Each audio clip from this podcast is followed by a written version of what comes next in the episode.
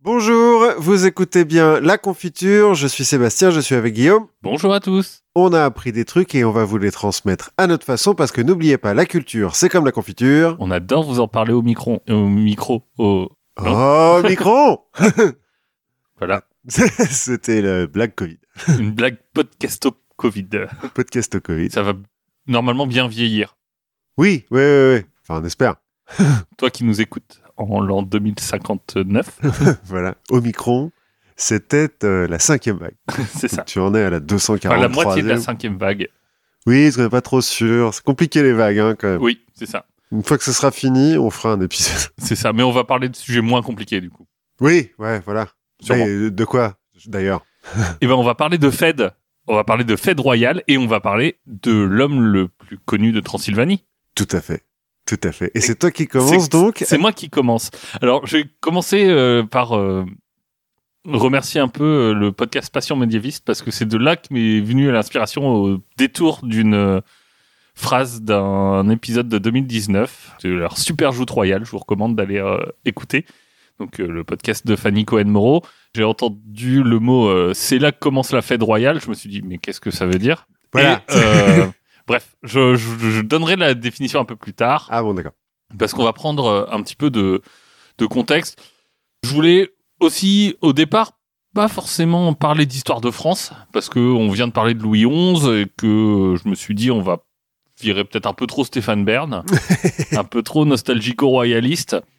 Heureusement, j'ai l'impression que avec ce qu'on va raconter aujourd'hui, il se pourrait qu'on rétablisse un peu l'équilibre. Avec Stéphane Bern Avec Louis XI, euh, où on a dit ah finalement c'est un roi qui est plutôt pas mal. euh, Donc on va, Donc- on va parler de roi plutôt pas pas mal. Bah, c'est- ça va être un peu compliqué. Euh, prenez des notes, puisque je vais vous parler de la fête royale, ou des fêtes royales, parce qu'on va en évoquer plusieurs. Ok, on sait toujours pas ce que c'est qu'une fête. Non, Moi, je sais comment ça s'écrit parce que tu me l'as envoyé euh, pour me dire fais pas ça. F-A-I-D-E, voilà. Voilà. Mais vous allez vous spoiler si vous regardez maintenant. Euh, donc, on va commencer par un peu parler des us et coutumes du moment. Et euh, en l'occurrence, quand je dis du moment, hein, je parle des us et coutumes des francs, Mhm. et plus particulièrement des rois francs. Mhm. Donc le moment, euh, c'est avant l'an 1000, quoi. Ouais, c'est plutôt euh, même euh, 7e siècle. Oui. 6e siècle, même, pour être précis. On va être au, au 6e, entre le 6e et le 7e siècle. On va commencer au 6e, on va finir au 7e.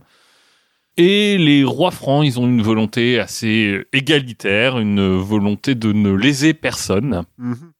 Et Mhm. donc, quand un monarque meurt, on applique ce qu'on appelle la loi salique, qui est surtout un code légal. À la base, la loi salique, c'est un code légal qui permet de régler les différents conflits, qui est euh, en fait une euh, façon de mettre un peu la justice entre les mains des individus. On a un code et puis il n'y a pas de juge. Euh, On applique en soi la, la loi salique. Et dans ce code, qui sera assez vite oublié hein, euh, sous les Capétiens, mais qui redeviendra important un peu plus tard, au moment de la guerre de Cent Ans. Ouais, on en avait parlé on en avait parlé. Et ben dans cette loi salique, à l'époque, on refuse la primogéniture. C'est-à-dire que quand un roi meurt, on partage son royaume entre ses fils. Ah Toujours, euh, on l'a vu aussi, ça, qu'en Espagne, par exemple, ça a bien marché. voilà, bah ça marche. On en a parlé effectivement quand on parlait du Cid. Ça marche très bien. C'est-à-dire que à la mort de Clovis, donc 511, on va couper. Alors c'est même un tout petit peu plus compliqué parce que Clovis il a quatre fils, Mhm. mais on va commencer par couper son royaume en deux, Ok. une moitié pour chacune de ses épouses. Ah, parce qu'il était bigame, euh, Clovis? Oui. Bah, ils sont tous un peu polygames. hein, euh, de- la- la- L'aspect polygamie, euh, on, on verra. euh, c'est pas encore tout à fait réglé, réglé. hein. ouais, donc il s'est converti au christianisme, mais enfin bon... ouais, euh, mais je sais pas trop si le christianisme à l'époque, la, la polygamie, ça posait vraiment problème. En tout cas, la polygamie pour les rois. je- Ouais, c'est vrai que les rois ont un christianisme un peu à eux, quand même. Donc, on va partager le royaume de Clovis en deux. Ça va avantager le roi Thierry Ier.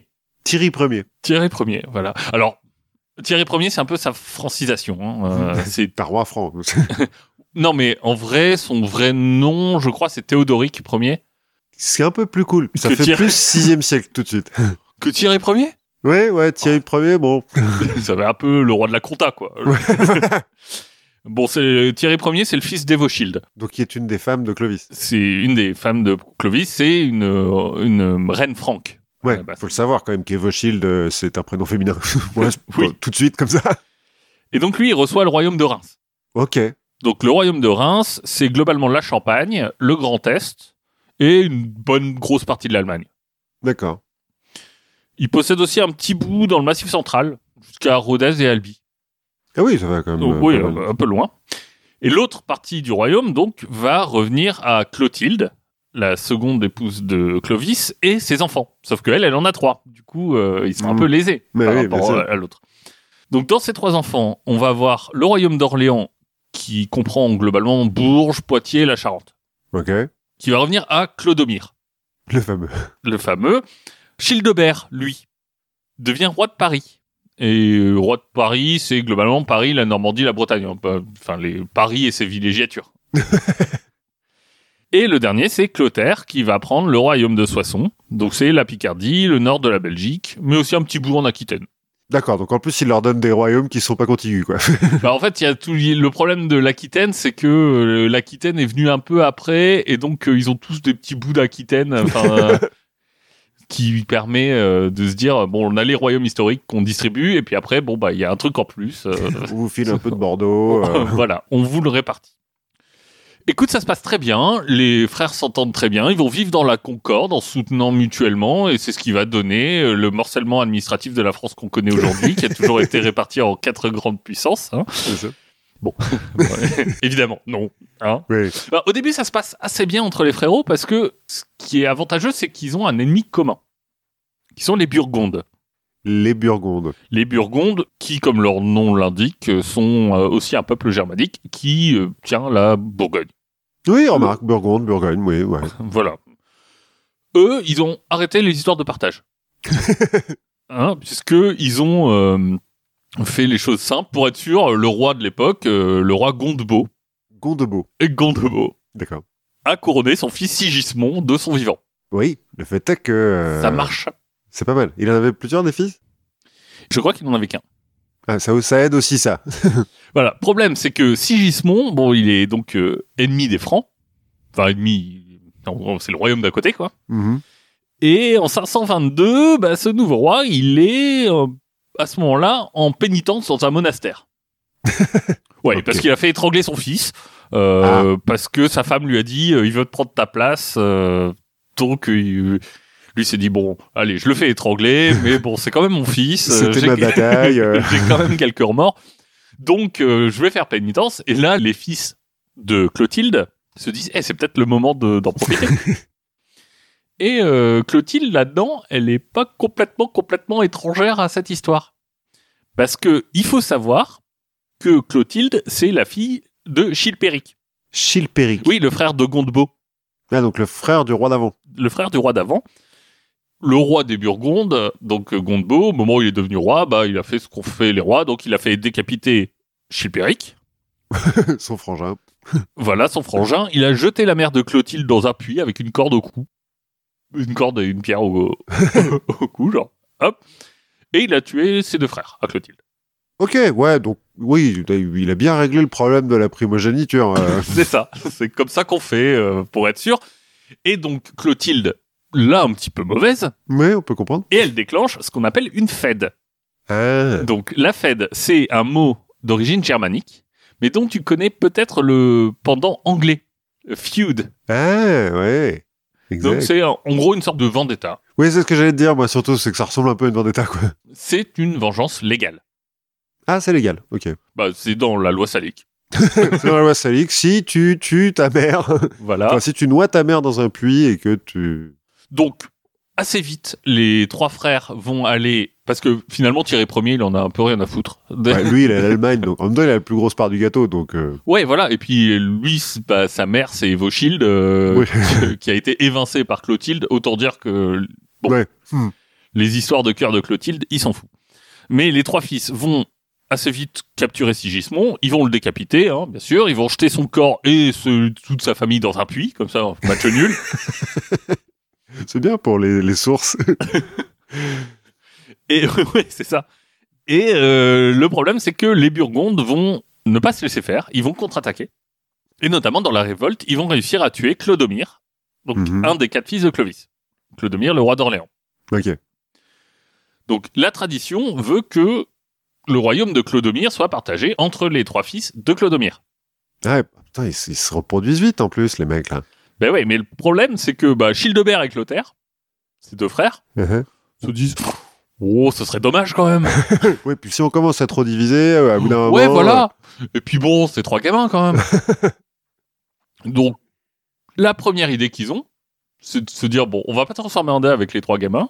Ce qu'on va faire, on va les tonsurer et les envoyer au monastère. euh, Ils auraient pu les jeter dans un puits, c'est déjà mieux. Ben, parce qu'en fait, chez les Francs, la coupe des cheveux, c'est un rite de passage à l'âge adulte. Uh-huh. Ok. Sauf pour les rois. Ah, ils se coupent jamais les cheveux? Les Francs, chez les Mérovingiens en tout cas, on a la tradition de ce qu'on appelle les rois chevelus.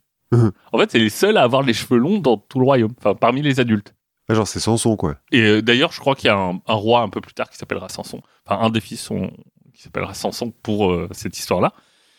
Et donc, on se dit, bah voilà, tu leur coupes les cheveux, euh, Ah, ils peuvent plus être trois. ils peuvent plus être rois. Et d'ailleurs, typiquement, Clodomir, c'est comme ça qu'il a été tué. Avec Bah, ses cheveux En fait, parce Ils l'ont que... pendu avec ses Non, cheveux. non, mais quand il a été capturé, les gens se sont dit, ah, c'est un noble, mais à la base, enfin, tu vois, il n'y a pas Internet, donc euh, ils ont pas reconnu son. ils n'ont pas forcément reconnu euh, sa photo de profil. Mais sauf que, bah, un guerrier franc dans une très belle armure avec les cheveux longs, bah, c'est un roi. Donc on le bute. Donc, bah, donc on le Dans le tue. mais- on le doute, on le fout dans le puits. c'est ça. Donc l'idée, c'est de les faire tonsurer. Le petit problème dans ce plan, c'est que bah, les cheveux, ça repousse. Oui, le fait est. Et donc, tu t'exposes quand même à ce que, à un moment, les enfants bah, reviennent et disent Hé, mais ce royaume, c'est à nous. Bref, les deux, ils se disent Ah, peut-être qu'on pourrait couper un peu plus bas. Parce que moi j'ai un puits là, il y a encore personne Bah, dedans. donc, ils hésitent. Et, Ouais. et en bon fils, quand ils hésitent, qu'est-ce qu'ils font? Ils vont voir maman. Hum, bien sûr. maman Clotilde. Donc, il lui envoie, en fait, des serviteurs qui portent une paire de ciseaux et un glaive et disent, bah, maintenant, maman, c'est toi qui choisis. Et donc, Clotilde va euh, choisir pour ses petits-fils, bien sûr, une mort digne des princes qu'ils sont, parce que ce serait vraiment trop déshonorant de, le- Leur couper les cheveux. de leur couper les cheveux. C'est une bonne mère, hein, Clotilde, quand même. Sur les trois, il y en a deux qui vont mourir. Mhm. Bon, et ils ont vécu une belle vie, hein, ils ont quand même 7 et 10 ans. Ouais, ça va. et un qui survivra, mais qui va devenir ermite, en fait, et qu'on connaît aujourd'hui sous le nom de Saint-Cloud, Ah De la ville de de Saint-Cloud la ville de Saint-Cloud. Ok, il est parti en ermitage à Saint-Cloud. ouais, enfin, à l'époque, Saint-Cloud, Oui, je me doute Bon. qu'il y avait moins de trucs, mais... euh, Bref, ils sont plus que trois fils. Oui, d'accord. Ouais, de deux mères différentes. De deux mères, il y a, voilà, il y a Childebert, Clotaire et Thierry. Ce qui tombe bien, c'est qu'en 534, Thierry meurt. Ah, voilà. Et là, c'est son fils, Tibère. Tibère, euh, T-H-I-B-E-R-T, hein, pas, euh, pas comme l'empereur euh, romain, qui va prendre sa, sa succession. Donc, il va aller avec ses oncles. Lui, il se dit, allez, je vais avec mes oncles me battre contre les Burgondes. Ok. Il va en profiter aussi un peu en traître pour se prendre la Provence. Bon, en même l'histoire temps, est- c'est à l'autre bout. Ouais, l'histoire est un peu, euh, un peu complexe. On, on le fera une autre fois, je pense. Parce que là, je pense qu'on s'éloigne un peu de nos histoires de Fed. Et puis surtout qu'à cette époque-là, la Provence, ça doit être les Visigoths qui l'ont, non Ou un Ouais, truc comme euh, c'est ça, mais, mais c'est une histoire de trêve entre les Visigoths et l'Empire byzantin. euh, lui, il en profite. Enfin bref, c'est compliqué. Le bon point, c'est que notre ami Tibère, qui notamment bat la monnaie, Là, du coup, lui, on peut reconnaître son profil. voilà. mais c'est normalement, c'est réservé à l'empereur de battre la monnaie. Ah, Donc, l'empereur, oui, mais du coup, l'empereur de... De Byzance. Ouais, maintenant. ok, ok. Et lui, il s'en fout. Euh, le problème, c'est que 548, donc il aura vécu, enfin, il aura régné 14 ans, il meurt accidentellement à la chasse, chasse au bison, je crois. Au bison, bah oui, euh, à Reims. bah, Oui, non, mais... bah, voilà. Et euh, son fils est handicapé, voire impotent, et je crois qu'il a une maladie neurodégénérative, un, un truc bien Ah, oui. vénère, qui fait que il meurt assez vite. Clotaire va épouser la veuve de ce gamin impotent. Mhm. Bon, il l'avait déjà fait aussi avec la veuve de Clodomir. Ouais, mais ça se fait. Ouais, d'épouser ça. la veuve de... Et hop, il va prendre son royaume. Pas bien. Notamment Voilà. Clotaire, c'était le roi de... C'est Clotaire, c'est le roi de Soissons. Ok, donc du nord, ouais, donc en, en plus, il a un royaume contigu, quoi. C'est ça. Childebert, lui, il va mourir en 558. Et il a eu avec sa femme Ultrogoth que deux filles. Ultrogoth. Ultrogoth. Ou Ultrogotha, parfois, on voit les deux orthographes. Donc voilà, Clotaire, il a maintenant 60 ans et il a réunifié le royaume de papa. Attends, j'ai raté un truc. Du coup, il a... comment il récupère le royaume de Paris et d'Orléans? Parce que Childebert, quand il meurt, il a que deux filles. Ah oui, oui. Ah oui, et du coup, elles, c'est des femmes, Ouais. elles peuvent pas. Voilà. Voilà, bien sûr. Donc il dit, Ultrogoth, te- t'en fais pas. Je te, je vais te protéger et je prends le, le royaume. Il a rajouté du coup la Bourgogne, la Provence, le nord de l'Espagne. Tranquille, quoi. Tranquille. C'est un, un beau morceau hein, parce qu'il a des bouts en Allemagne. Enfin, c'est, c'est un roi influent. Clotaire, il est bien assis sur son pouvoir et il va mourir en 561 en montrant qu'il a bien appris de l'histoire puisqu'en 561, son royaume est partagé entre ses fils. C'est un truc de ouf quand même que les mecs, ils vont faire ça pendant 1500 ans. Le mec, il a passé sa vie à essayer de reconstituer le royaume de papa, et quand il meurt, eh ben on recommence. Alors, on recommence. Caribert reçoit le royaume de Paris avec euh, Normandie et l'Aquitaine. Gontran, lui, va recevoir la Bourgondie, Donc la Bourgogne. euh, voilà, et une partie du royaume d'Orléans. Sigebert va recevoir le royaume de l'Est, et enfin Chilpéric va recevoir les royaumes du Nord. En sachant que, pour que tout se passe bien, Paris, qui est devenue la capitale de- du royaume franc, est divisée entre les quatre. Enfin, elle n'est pas vraiment divisée, elle est indivisible. Donc, il, elle Ouais, appartient un peu à tout le monde. c'est comme Berlin ou Bruxelles, quoi. c'est ça. Voilà. Ce qu'on peut remarquer, c'est qu'il a un peu donné des noms euh, prédestinés, c'est rigolo.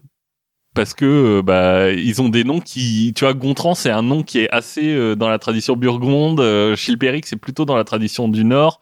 Qui c'est le- à l'est c'est Sigebert. Enfin, tu vois- non mais il a, il- Bah ah ouais, mais après, euh, l'œuf et la poule, tu vois. Est-ce que c'est pas parce que il a donné ces noms-là que ces noms sont devenus des mais noms je pense qu'il traditionnels? il y pensait aussi en. Donc Chilpéric, lui c'est parmi les quatre le seul fils d'Arnegonde. La fameuse Arnegonde, la, bah fame- oui. la fameuse Arnegonde, la seconde, la seconde épouse de Clotaire. Tandis que les autres, ils sont les fils d'Ingonde. Et alors, Ultrogoth, euh, Euh, non, elle a pas eu de, elle a eu les deux filles avec euh, Ah bah mais, mais donc, on recommence avec un peu la même situation. C'est-à-dire Ouais, que t'en as un qui a, qui est Chilpéric, qui est le fils d'Ar- d'Arnegonde, et les, les autres sont les fils d'Ingonde. Bon. Il se trouve qu'Ingonde et Arnegonde sont sœurs. Ah ouais, donc il s'est pas fait chier, quoi. il a fait des, des gamins à deux sœurs. Voilà, parce que à un moment, euh, Ingonde dit mais ma sœur elle est célibataire depuis trop longtemps, il faut qu'on lui trouve un mec. Et lui dit t'inquiète pas, je m'en occupe. et en fait, bon bah j'ai décidé que ce mec ce serait bon. voilà. À la mort de Clotaire, donc euh, notre ami Chilpéric, il a été malin aussi. C'est que il est, il s'est précipité dans son palais, dans le palais de son père, pour récupérer tout son fric. Pas con.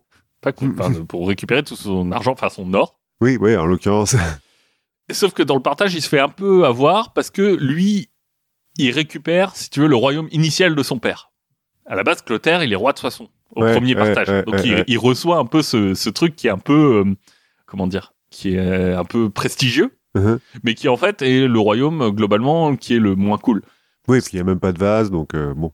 Bah ouais, c'est ça. Il y a plus de vase, on l'a cassé. Il est un peu plus petit que les autres. Il a moins de rente. Il est moins productif au niveau des terres. Et euh, en plus, le- il a des frontières qu'avec les royaumes de ses frères.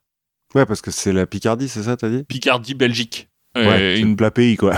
Ouais, voilà. C'est et en fait, lui, bah, ses euh, frontières, c'est pas. euh, il peut pas se dire, je vais aller conquérir des trucs pour. euh, Bah non, parce que c'est ses frères. Oui, et puis le commerce, pareil, il est obligé de faire commerce avec ses frères. C'est ça. Bon, Caribert va vite mourir, hein, donc le roi de Paris. Mhm. Euh, bon, les trois frères vont se partager le royaume. Hein, ce qui fait que Chilpéric va recevoir une partie de l'Aquitaine.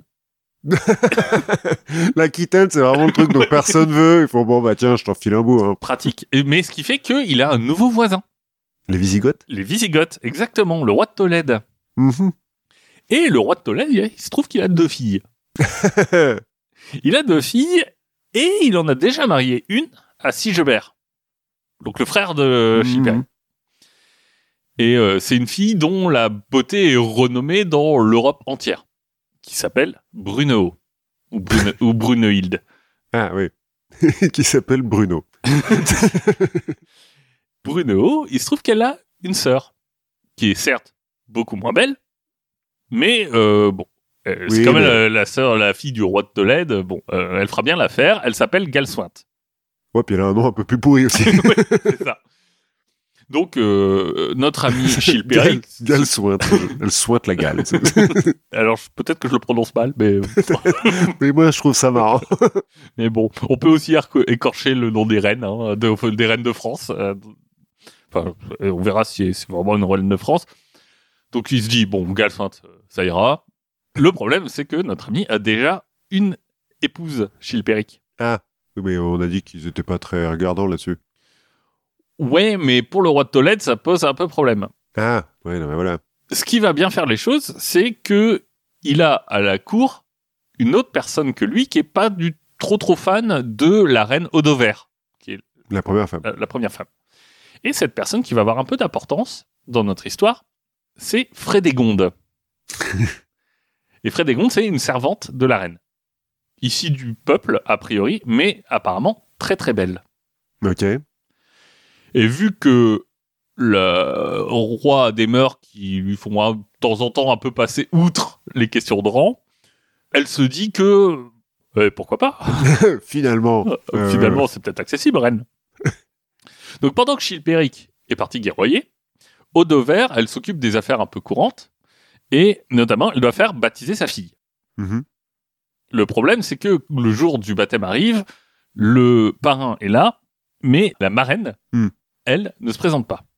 Alors Frédégonde, euh, elle dit bon, euh, c'est- un peu long. Écoutez, je vous propose un truc, vous avez qu'à être marraine vous-même, hein Ça change. Vous êtes la reine, euh, machin. Ouais, mais tu peux pas être marraine de ton propre enfant. Ça a plus de sens. Odover, elle, sur le coup, elle réfléchit pas et elle accepte. Mhm. Mais comme tu dis, ça a plus de sens parce que le rôle de la marraine, c'est d'être là à la mort des parents. Donc euh, Bah oui.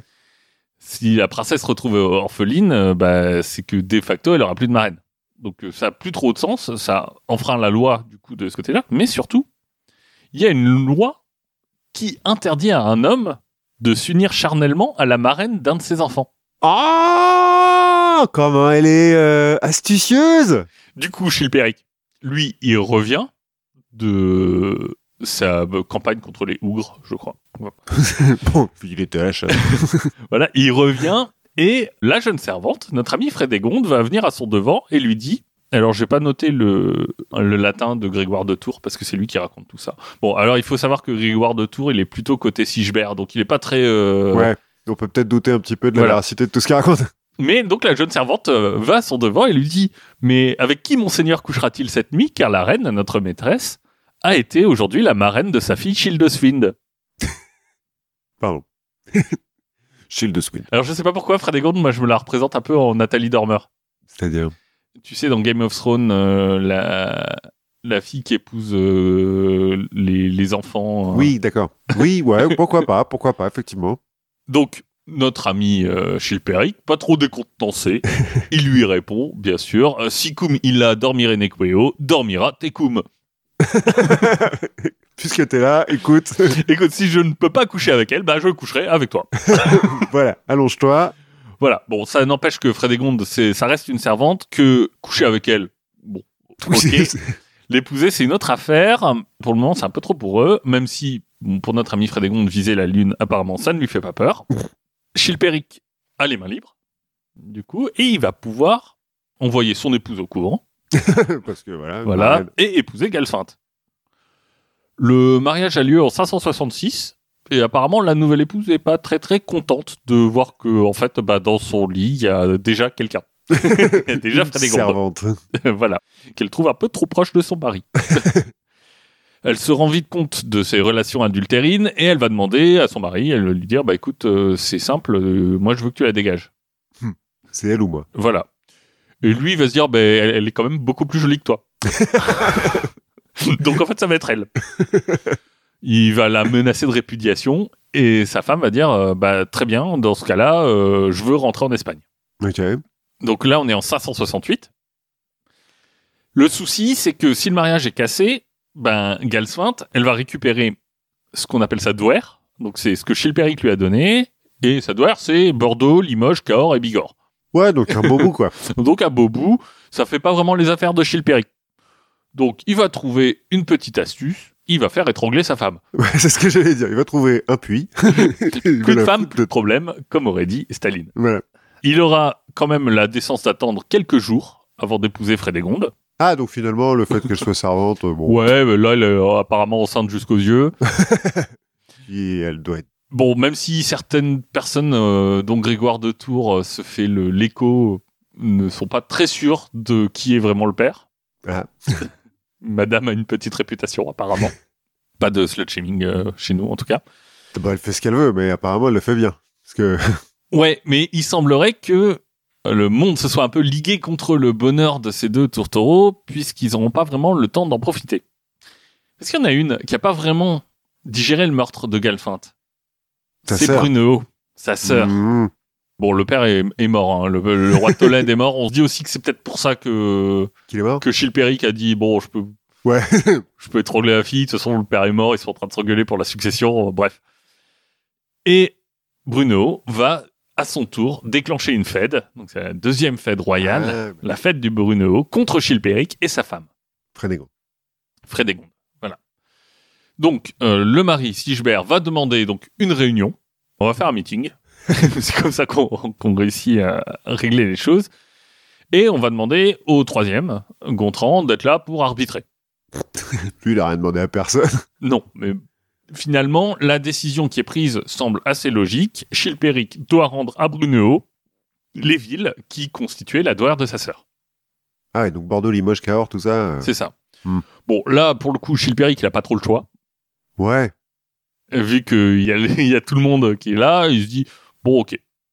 Enfin, en tout cas, je vous dis ok maintenant. Parce que bon, en vrai, euh, Ouais, ça fait un peu chier, quoi. ouais, voilà, il fait ça devant ses frères, mais il va pas, il a pas vraiment envie de le, de le faire. Ça le fait un peu chier. Il va même plutôt envoyer son fils prendre Tours et Poitiers, histoire de faire la jonction entre ses, Eh oui. entre l'Aquitaine et son royaume. Et euh, les frères de Chilpéric vont contre-attaquer en lui reprenant, par exemple, Bordeaux. Mhm.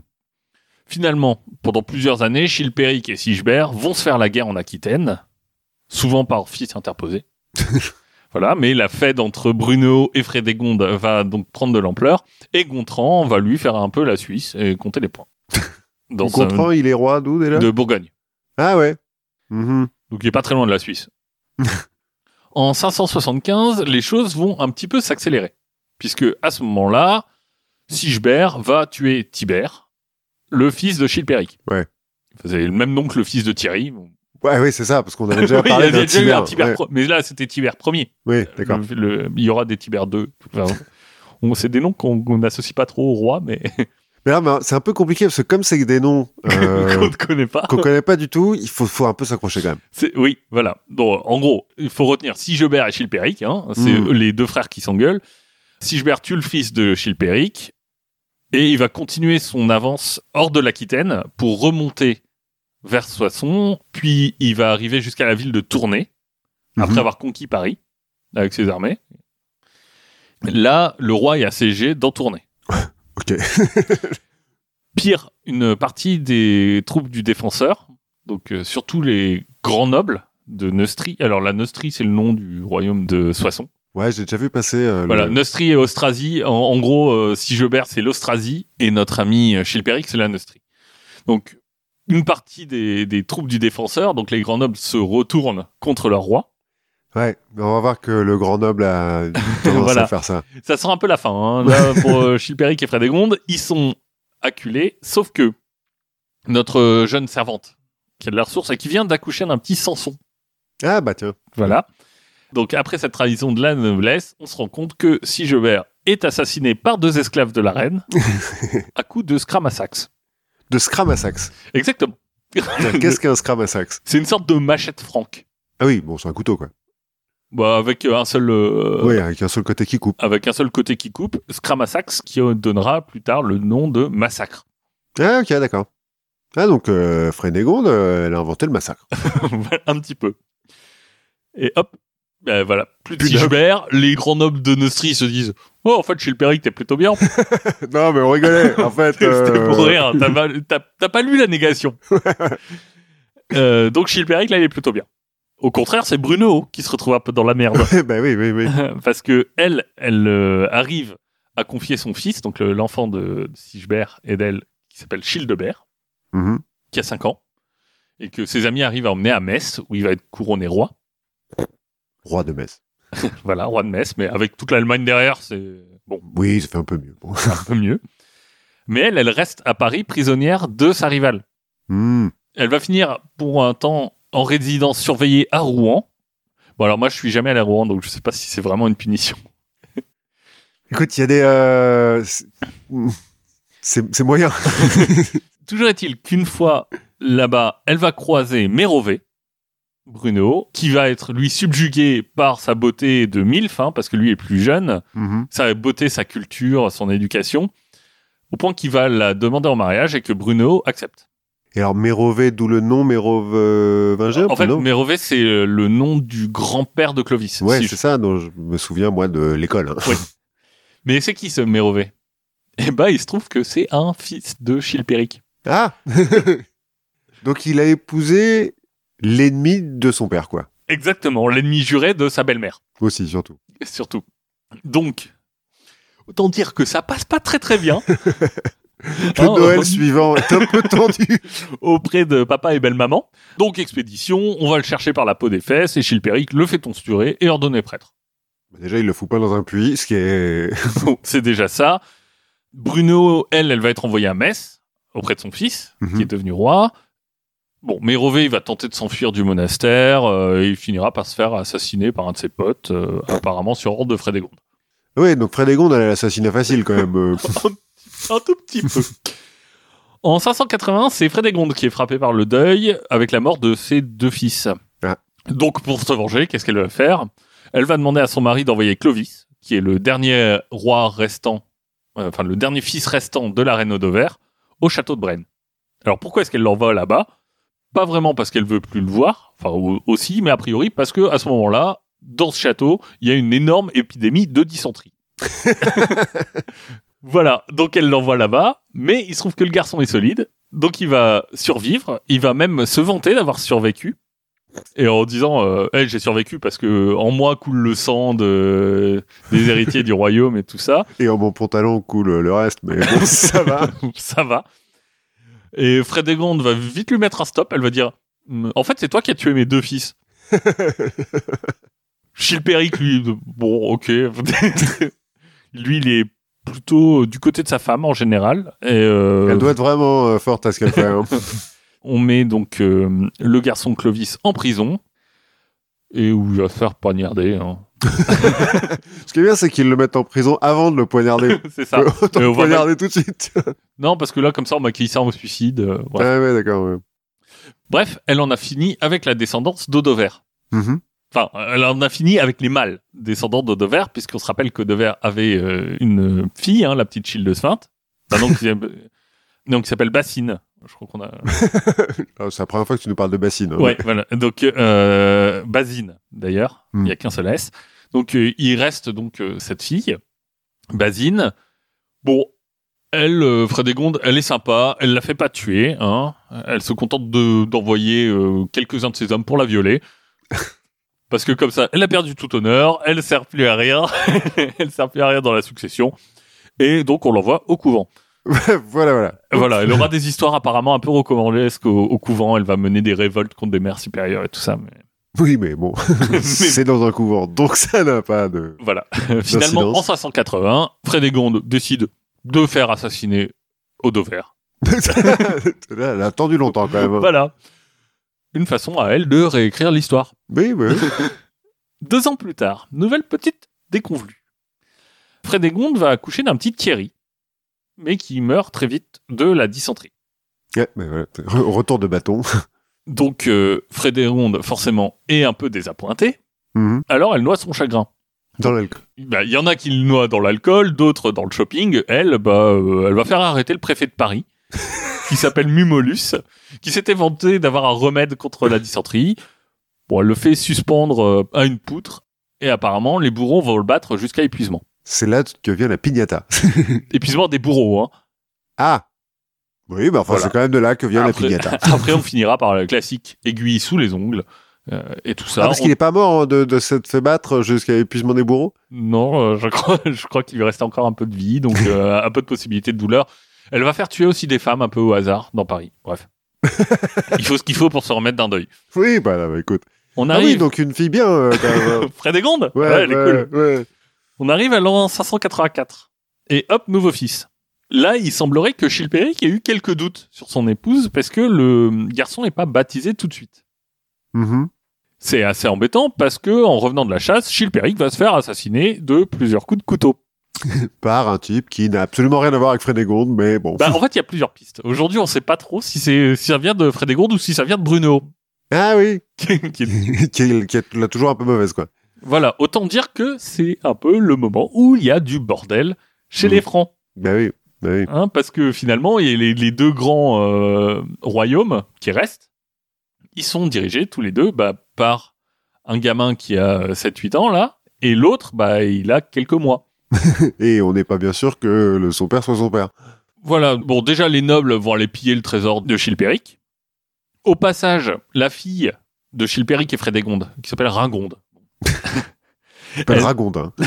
elle était en route pour aller épouser Récared, le roi des Visigoths, enfin héritier du roi, avec une énorme dot apparemment. Et bah du coup, euh, elle se fait piller en chemin. Du coup, elle y va quand même. Elle arrive quand même, mais sans la C'est dette. ça. La reine euh, Frédégonde se réfugie à Paris, mais tout le monde se dit que c'est le moment d'en profiter. Un Childebert II, donc euh, le roi de Metz, qui est un peu poussé par sa mère, Mm. réclame qu'on lui livre Frédégonde. Mhm. Et a priori, c'est pas vraiment pour lui faire des câlins. hein. et Gontran, lui, vient s'interposer entre les deux et dit euh, non, non, non, on va faire ça bien, on convoque les nobles, on va accepter le garçon qui est né comme roi, on va l'appeler Clotaire, on le fait baptiser, et Gontran, lui, va assurer la régence. C'est vraiment la Suisse, euh, Ouais, la le- grosse Suisse, euh, Gontran, ouais, c'est- ouais, c'est ça. Non, faut pas se battre et tout, les gars. C'est ça. Bah, Faut pas se battre. Du coup, je vais prendre le pouvoir. Enfin, je vais. Oui, euh, après, c'est vrai que. Je vais faire la régence. Il va faire un montre de son pouvoir, hein. notamment par exemple, il va rétablir Prétexta. Prétexta qui est un évêque. C'est celui qui a marié Mérové et Brunehaut. Autant dire que c'était pas un move hyper bien pour sa carrière. Mais là, il redevient évêque de Rouen. Ça va pas durer très longtemps parce que Frédégonde, elle est assez forte politiquement et elle va réussir à, à pas trop se laisser faire et à reprendre le pouvoir. D'autant que Gontran galère déjà à faire baptiser le petit Clotaire. Attends, mais ils l'ont pas buté, Frédégonde Après tout ce qu'elle a fait, il y a pas un qui, mec, qui s'est dit, bon, euh, on a un puits, euh, écoute. bah non. Écoute, son, son prochain move à Frédégonde, c'est de faire assassiner donc l'évêque de Rouen, Prétexta, en pleine messe de Pâques. Voilà, devant l'autel. Propre. Et après, elle rassemble auprès d'elle son fils et une bonne partie de la noblesse de Neustrie qui se range derrière elle. Gontran a plus de pouvoir. Elle va envoyer bien sûr des ambassadeurs auprès de Gontran quand même pour négocier euh, une paix, euh, un accord. Bon, eux, ils ont pour but de le tuer. Les ambassadeurs? Ouais. Ah oui, donc en fait, elle, a... elle emploie que des assassins, quoi. c'est ça. Gontran, lui, il sent le truc venir, donc il s'associe avec Childebert et Brunehaut en passant un pacte. Celui qui survivra héritera des deux royaumes. Ah donc les mecs, ils sont même persuadés que de toute façon, ils vont se faire buter par Frédégonde, quoi. Bah non, mais il y en a un des deux qui va mourir le premier. Oui, ouais, ouais, ouais. Et il dit, on fait un pacte. Celui euh, des deux qui meurt le premier, bah, il donne son royaume à l'autre. C'est Gontran qui meurt le premier en 592. Et euh, donc, bah, finalement, t'as maintenant deux énormes royaumes chez les Francs, Mhm. plus ou moins dirigés par Frédégonde et Brunehaut. C'est un peu Assassin's Creed Frédégonde, quoi. Bah, et de l'autre côté, Bruno, elle est pas euh, Ouais, ouais, c'est vrai qu'elle est claire, pas... claire. hein. D'ailleurs, elle a une grande influence sur le règne, parce que, notamment en 595, paraît la décrétion de Childebert, qui est vraiment euh, voulue par Bruno. Et en gros, c'est euh, euh, un décret, quoi. C'est plus, c'est une réorganisation de l'État, un choc de simplification. si tu veux, dedans, on va retrouver, par exemple, une possibilité pour les femmes de pas être mariées contre leur gré. Ah ouais. Mais c'est aussi grâce à cette décrétion qu'on va instaurer petit à petit une justice d'État Hmm. avec des vrais juges. Et, Ah oui, que la loi salique, on va dire, bon. bah, euh, la loi salique, on va avoir un mec payé pour l'interpréter. C'est plus euh, les gens qui disent bon bah ça c'est la loi, euh, du coup j'ai le droit de te tuer. une police aussi. Ah ouais. Et elle va fortifier un peu, elle va transformer l'administration franque en une version beaucoup plus romanisée.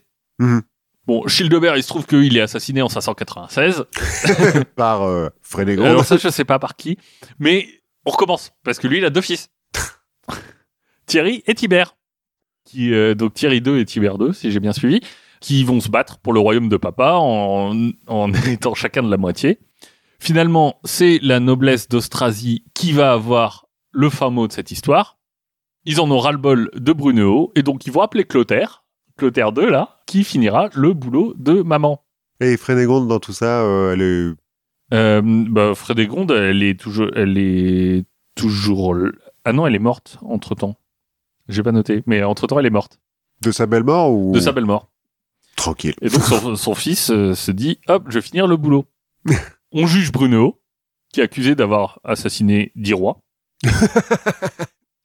Étrange, étrangement, elle- Alors que l'autre, avant, on a assassiné 15. Mais un évêque en pleine messe et tout. bizarrement, on la reconnaît coupable. Et on va commencer. Alors, ce que j'ai lu, je, c'est peut-être un peu euphémisé. J'ai lu qu'on va commencer par la livrer aux exactions de l'armée de Clotaire pendant trois jours. Je ne sais pas ce que ça veut dire et je ne veux pas savoir. Toute l'armée. voilà. Puis Clotaire, il va avoir un peu le, un- prendre un peu de recul et va dire non mais est-ce que t'es vraiment une reine? Pour ça, on va demander à Dieu pour savoir si t'es vraiment une reine.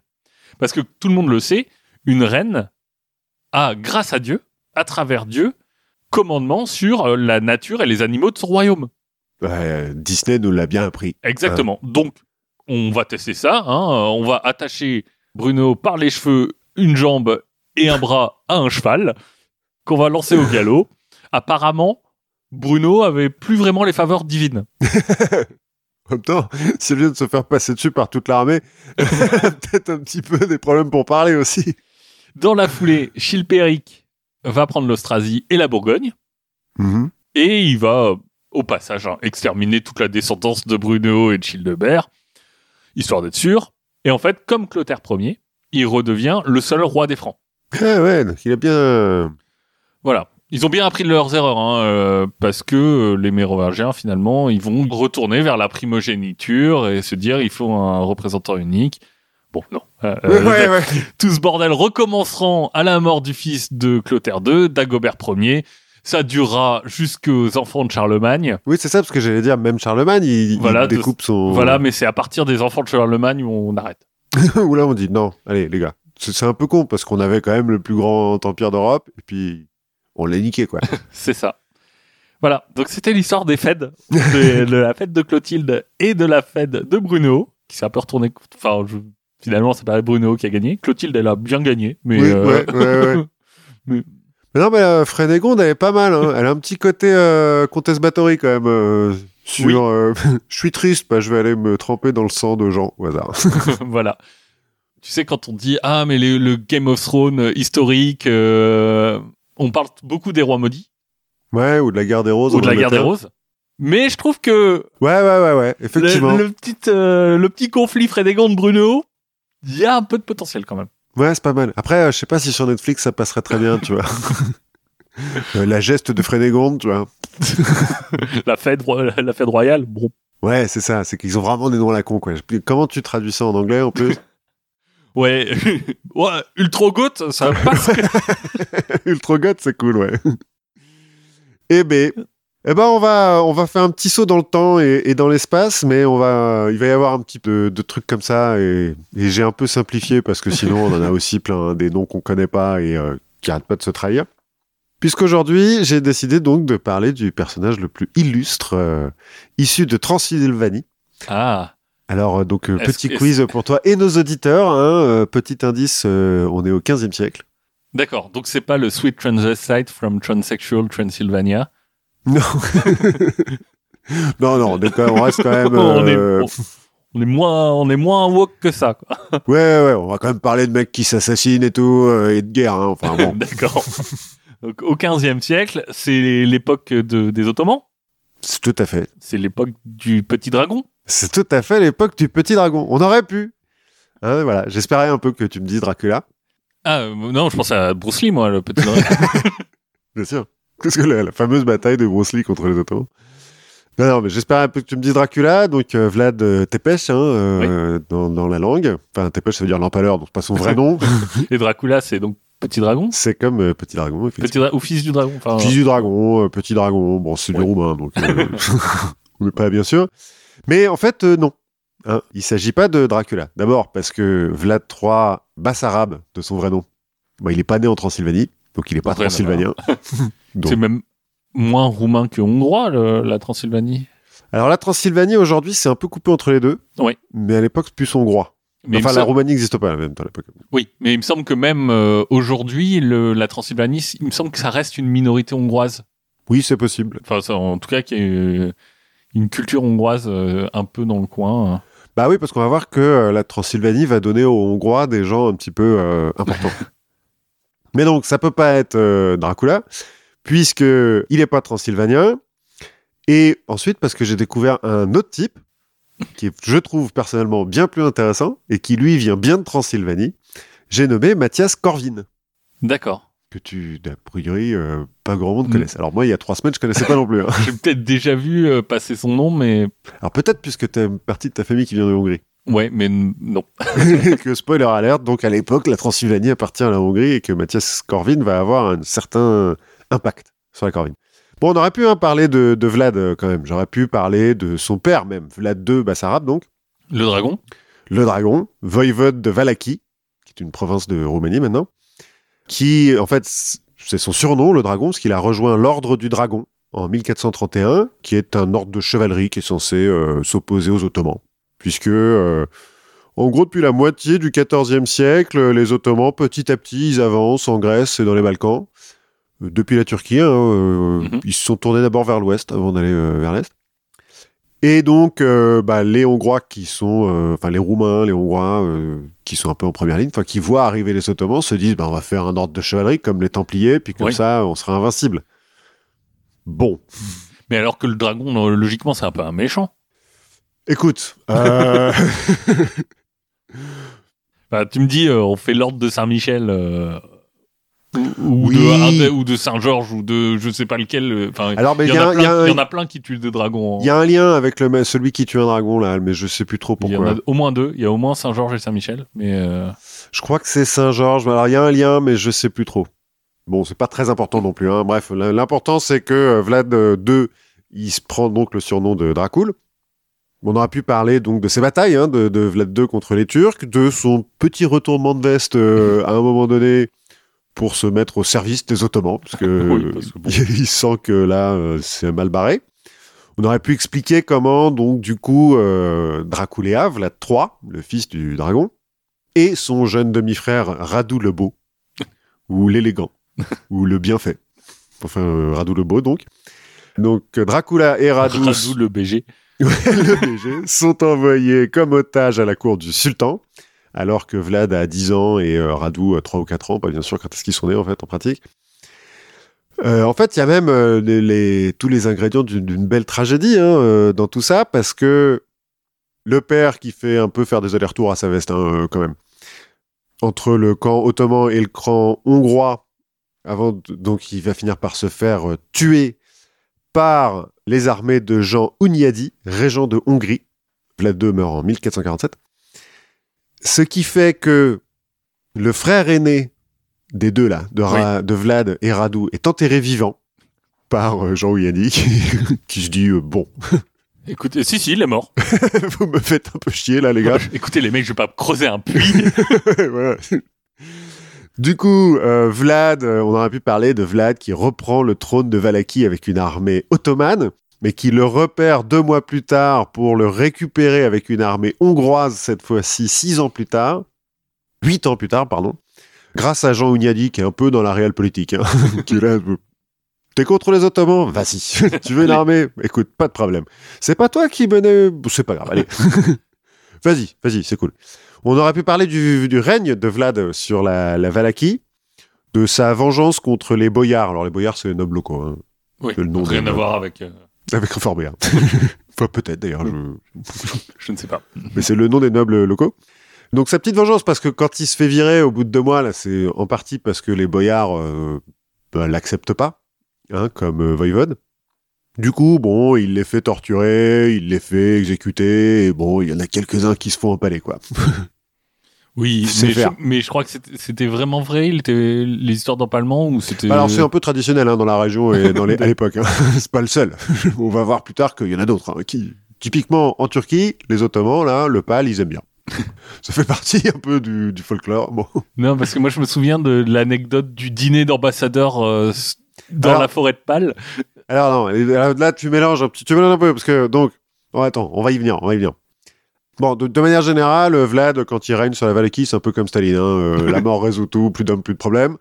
Il, il tue quand même beaucoup de monde. Et puis, il oublie un peu de payer euh, son tribut euh, au sultan euh, ottoman, qui lui dit, écoute vieux, je t'ai filé une armée quand même. Alors bon, ça n'a pas très bien marché, mais euh, voilà. Et c'est là où effectivement le sultan lui envoie des émissaires qui ont pour mission de le tuer. Hein. Bon. et que la légende veut que Vlad leur ait cloué leur euh, turban sur le crâne avant de les tuer. D'accord. Ah, moi j'avais. C'était pas tout à fait ça l'histoire que j'avais en tête. C'est- euh, l'histoire de. Je sais plus, des ambassadeurs ou des nobles locaux euh, qui l'accueillent dans un banquet au milieu d'une forêt de pâle. Alors la forêt de Pâle, c'est un peu après, parce que donc du coup, euh, le sultan, bah, il est un peu colère, Ouais. donc il envoie euh, une armée pour reprendre la Valachie et pour virer Vlad. Il envoie 150 000 hommes hein, quand même, puis il y va en fait lui-même. Il manque de se faire tuer quand même le sultan, parce que Vlad, il en a que 30 000 des hommes, mais il est chaud. et euh, il a a priori pas bien euh, apprécié euh, l'enfance chez les Ottomans. Donc il est, un, il a un peu une dent contre eux. Bon, il a une dent contre tout le monde. Hein, D'où le personnage. Peut-être, effectivement. Et pendant la fameuse attaque de nuit de Targoviste, bah, il manque de tuer le sultan de peu. En gros, ils attaquent au flambeau. Puisqu'ils sont cinq fois moins nombreux, mais qui connaissent un peu le terrain, ils disent, bah, allez, vas-y, euh, On s'en cas où. on y va. on y va. Et c'est après, donc en fait, il fait de la, de la guérilla. euh, un peu avant, il a quand même déjà battu d'autres armées euh, ottomanes. Avant les 150 000 hommes, euh, le sultan avait envoyé des plus petites. Et il avait fait 20 000 prisonniers. La légende veut qu'il les ait tous empalés devant Targoviste, justement, et que donc, quand l'armée du sultan arrive, bah, ils arrivent devant une forêt de pales. Alors, euh, il semblerait que ça soit une légende, notamment parce que pour empaler 20 000 mecs, il faut se lever tôt, quand même. C'est ça, ça, il faut du bois. La forêt locale a pas dû apprécier. Bah c'est ça, il y a un des mecs euh, un plus ou moins contemporain du truc qui dit euh, moi j'y crois pas trop parce que je pense que toutes les forêts du coin n'auraient pas suffi pour faire autant de trucs. Bon ensuite du coup le sultan repart euh, et puis euh, il laisse son armée à Radou le Beau parce que lui euh, Radou le Beau euh, déjà il est euh, lui et le sultan ils sont hyper potes voire euh, un peu trop trop potes Parce que lui, il est très très beau. parce que Radou il est très très beau et que Mehmed II euh, le sultan il est très très euh, ouvert d'esprit. Donc euh, guerre fratricide euh, et puis finalement les boyards qui euh, prennent le, le parti de Radou contre Vlad. euh, donc Vlad qui est obligé de s'enfuir vers la Transylvanie où il va demander de l'aide à Mathias Corvin qui le fait emprisonner. voilà. Donc en fait, il a vécu en Transylvanie juste en prison. Quoi. plus ou moins.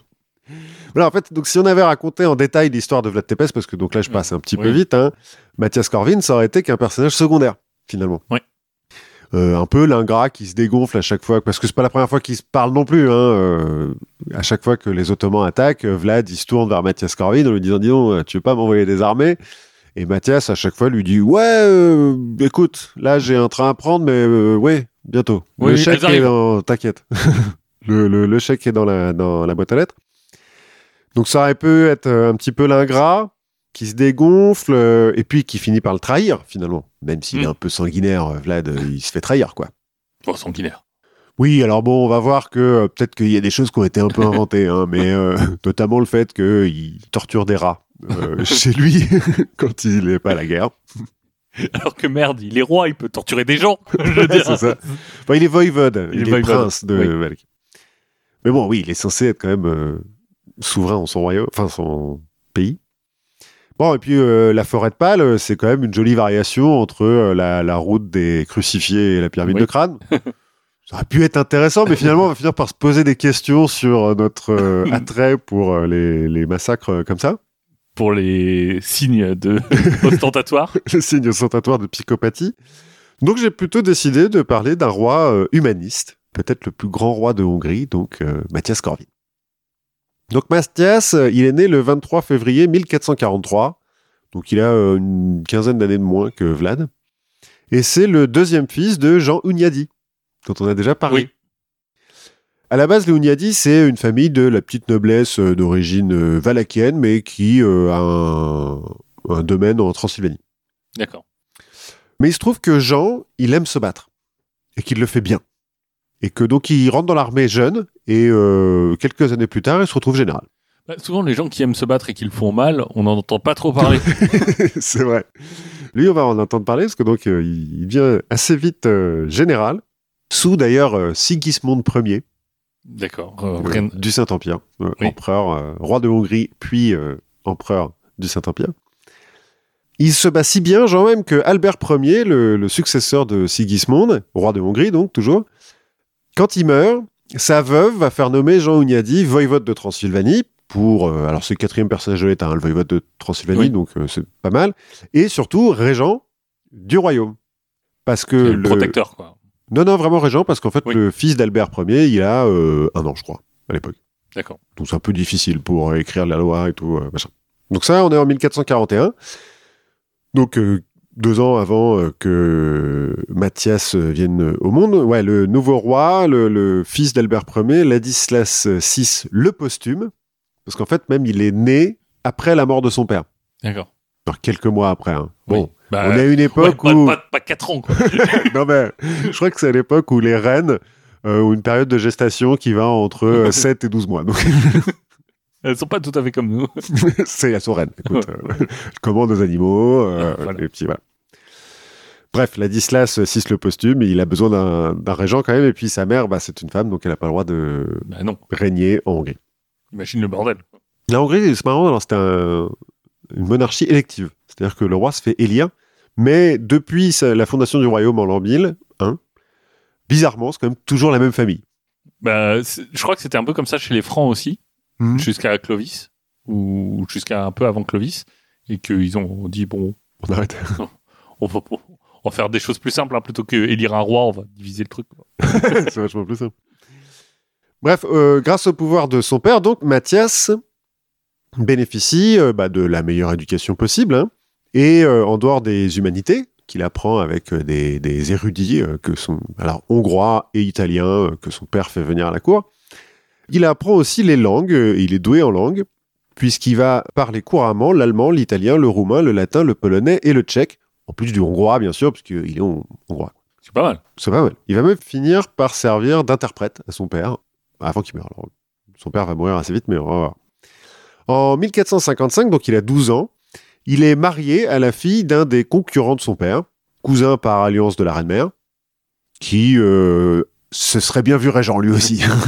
mais bon, voilà, pour euh, arranger un petit peu les choses, on marie les deux enfants, donc euh, lui a 12 ans, elle en a 11, je crois.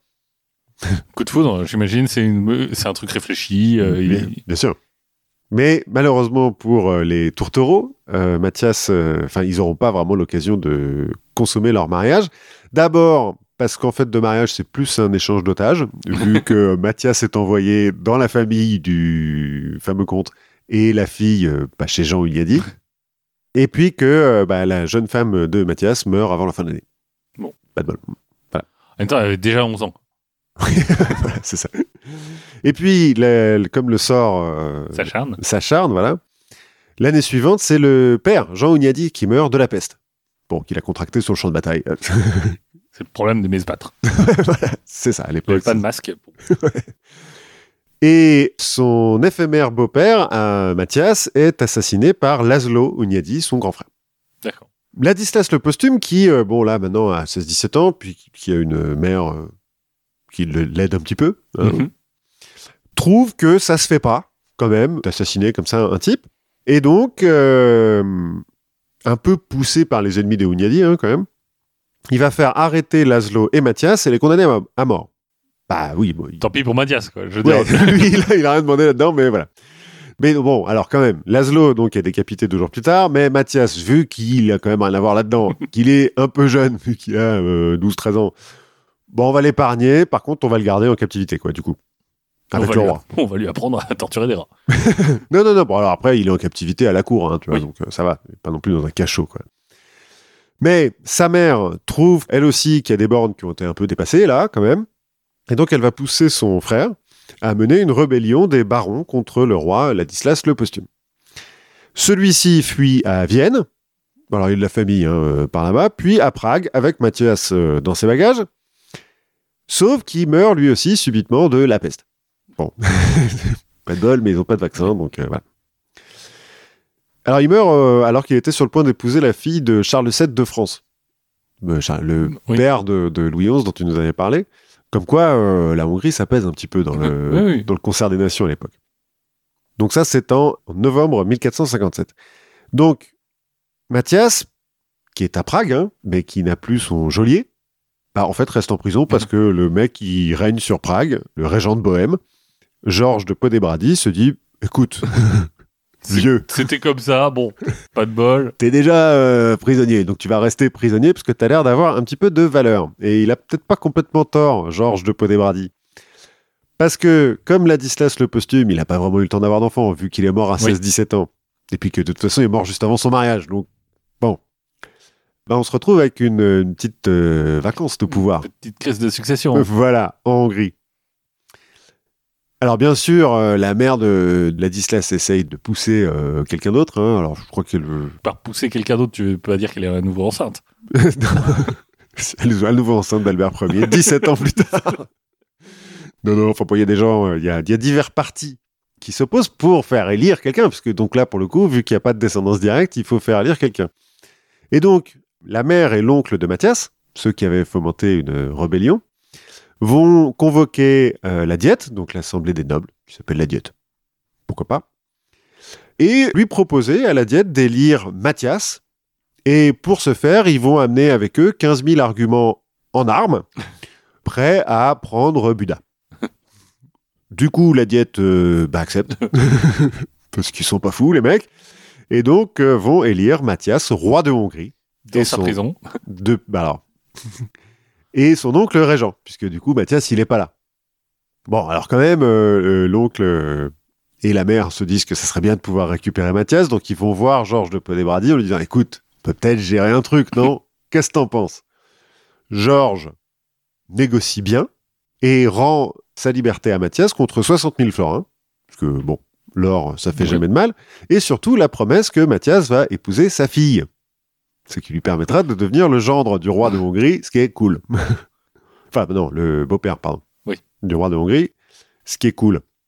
Et donc, le 14 février 1458, Mathias est élu roi de Hongrie. Donc il a 17 ans, C'est à peu Euh, près ce- 15 ans. 43, il est né, donc D'accord. euh, 15 ans. 15 ans. Il est élu roi de Hongrie, sauf que il n'est pas couronné. Parce que la sainte couronne hongroise est restée entre les mains de l'empereur du Saint-Empire, Frédéric III de Habsbourg. Parce que bon, j'ai peut-être un peu oublié de dire qu'Albert Ier et Ladislas le posthume, euh, c'est des Habsbourg. et que Frédéric III, c'est aussi un des descendants de Sigismond, euh, qui a été euh, à la fois empereur et roi de Hongrie, et que bon, bah, ils ont oublié de ramener la couronne. euh, tu sais ce que c'est Les mecs, ils Ouais. n'arrêtent pas de déménager. Bon, bah, ils l'ont oublié dans un carton, quoi. Ils ont plein de couronnes en plus. Voilà. euh, c'est la, c'est laquelle Merde, on t'a couronné roi d'Espagne. Ouais. bon, On pas- mélange les écoute, Il va trucs, falloir euh. que tu déménages, mec. c'est un peu compliqué. euh, bon, voilà. En même temps, le fait est, hein, ils sont. euh, Enfin, Sigismond, en tout cas, celui qui a eu le plus de couronnes, il a été empereur, roi de Hongrie, roi de Bohême, duc d'Autriche. Ça fait beaucoup, quoi. Ça fait beaucoup. Bref, Mathias a 15 ans, il est roi de Hongrie et euh, il est un peu les crocs, parce qu'en fait, c'était un enfant un peu euh, précoce.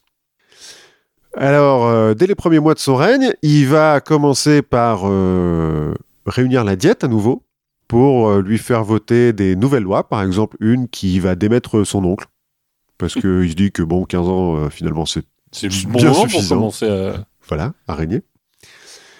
Il va un peu réorganiser d'ailleurs la diète parce que euh, en tant que roi, il a le pouvoir de nommer et de dénommer les gens qui sont à la diète et euh, les parce qu'il y a un peu des, des, des titres un peu prestigieux. Il y a le Palatin par exemple, qui est le juge suprême. Euh, bon bah typiquement le Palatin il va changer. et puis il va faire rentrer à la diète des mecs qui sont pas nobles mais euh, qui sont intelligents. Et bizarrement, qui sont tous Dans son camp. Oui, bah, notamment parce qu'ils sont intelligents. parce que bon, les barons de Hongrie, euh, ils sont quand même un petit côté euh, baron, quoi. Ils sont un peu égoïstes. Et euh, Mathias, bah, lui, il a été élu, euh, il a été éduqué dans l'humanisme, et donc, euh, en fait, il s'en fout un petit peu que les gens soient nobles, euh, juifs ou Roi. ou Enfin, roi. non. Enfin, ou- non. Oui, bon, roi, Lui, bon, lui, ça- il est content de l'être. Mais donc, euh, il réorganise un petit peu la diète et puis il lui fait voter une petite taxe exceptionnelle, histoire de pouvoir euh, lever une armée. Mais alors, juré, c'est la dernière. hein. alors, parce qu'en en plus, les nobles, ils sont pas hyper euh, joasses, hein, parce que depuis euh, 200-300 ans, ils sont exemptés d'impôts. Par euh, une bulle euh, royale. euh, oui, comme en France au même moment. hein, quand, Oui, sûrement. quand Louis XI fait l'impôt perpétuel, bon, c'est pas eux qui sont touchés. Ouais, mais voilà. Alors, là, en l'occurrence, la taxe spéciale, euh, les nobles aussi doivent la payer. Mais alors, euh, promis, juré, craché, c'est la dernière. première et la dernière fois. Spoiler, non. Ce serait pas la première et pas la dernière fois. Bon, forcément, ça plaît pas à tous les barons, hein, cette histoire. Un peu trop de changements trop rapidement comme ça. Taxer les riches, bon. Voilà. Et puis, euh, Mathias, d'accord, il a été élu roi, mais bon, déjà, on les a un peu forcés. Et puis, c'est le premier roi de Hongrie, donc, je l'ai dit, depuis euh, Saint-Étienne Ier, Euh, en 1001. Gellert. Son nom de famille, tu veux dire? Non, je crois que euh, Étienne Hongrois, ça, c'est. Oui, alors il a un nom, parce que Étienne, c'est son nom de baptême. Oui. C'est après, parce que un peu comme Clovis, c'est le premier à se baptiser et tout, donc euh, du coup, euh, voilà. C'était cool, Saint-Etienne. Il avait une façon assez simple de baptiser les gens, enfin de convertir les gens. Puisque, bah, comme il n'est pire sourd que celui qui ne veut pas entendre, si tu voulais pas te convertir, on te coulait du plomb fondu dans les oreilles. Ça marche. les gens se convertissent. Après, Et voilà. voilà.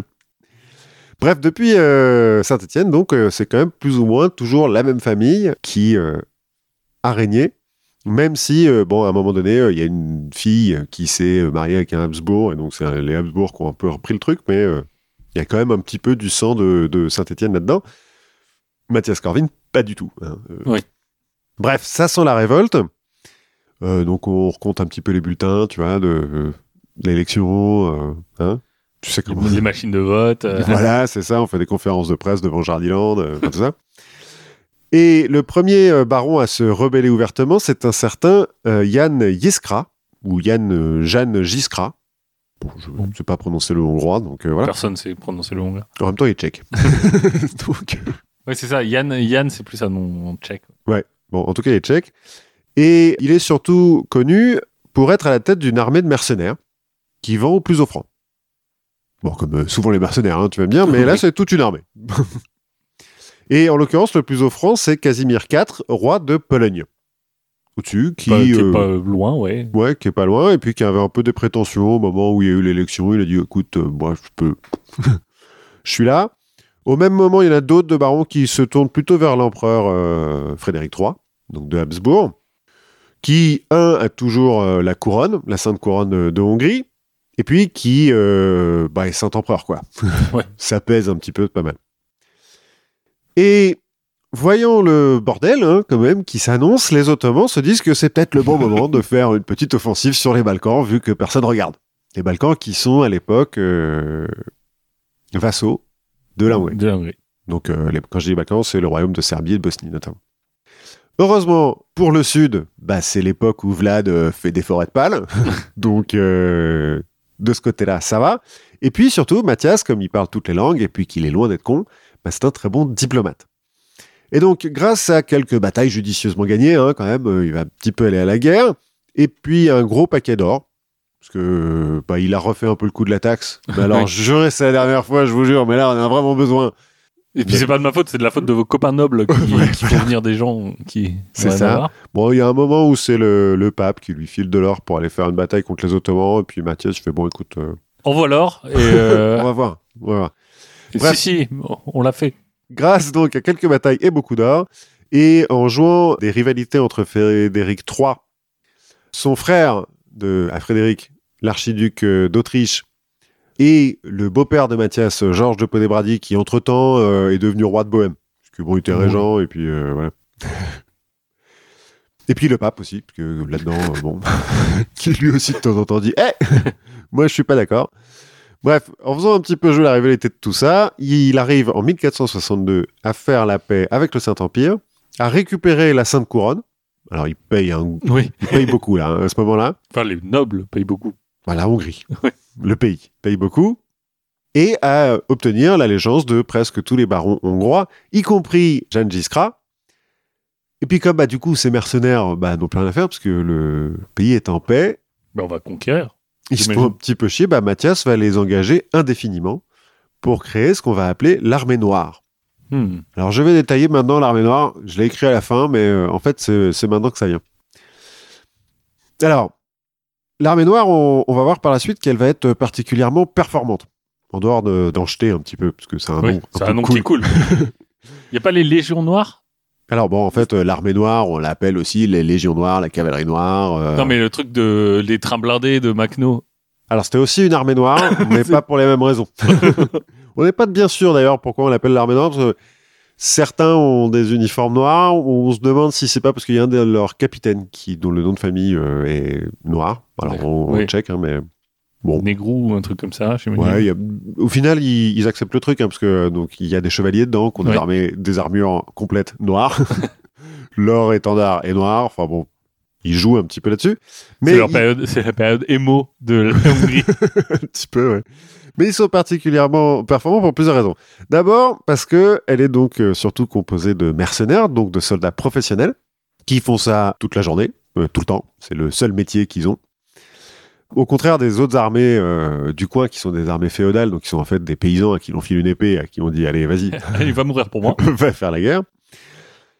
Ensuite, parce qu'elle utilise des chariots blindés, ce qui en fait une des premières infanteries mécanisées du monde. Avec des tanks. Ouais. Le chariot blindé, ça a deux avantages. Premièrement, ça fait que les fantassins, bah, ils marchent pas. Donc du coup, quand ils arrivent sur le champ de bataille, ils sont plus frais. Ils sont pas porté 40 kilos de matos euh, pendant 500 bornes. Et ensuite, ils les utilisent, leurs chariots blindés, comme fortification sur le champ de bataille. Et euh, bah, ça marche bien. Et enfin, troisième raison de son efficacité, Mathias a compris assez vite l'intérêt des armes à feu. Et donc, euh, il va en fournir beaucoup à son armée noire grâce à euh, des ateliers en Transylvanie qui produisent bah, du coup des arquebuses, parce qu'à l'époque, euh, c'est de l'arquebuse quand même. Son armée va compter 25% de fantassins armés d'arquebuses, Quand même, c'est beaucoup, oui. bah, les autres 10%. Donc c'est plus. Et puis euh, il y a toute une stratégie autour de. Alors les arquebusiers ils tirent en premier, ensuite c'est les archers qui tirent au-dessus, et puis t'as les fantassins euh, blindés qui les défendent, avec les fantassins boucliers devant, et puis les, les chariots blindés sur le côté. Enfin bon, il y, y a tout un truc quoi.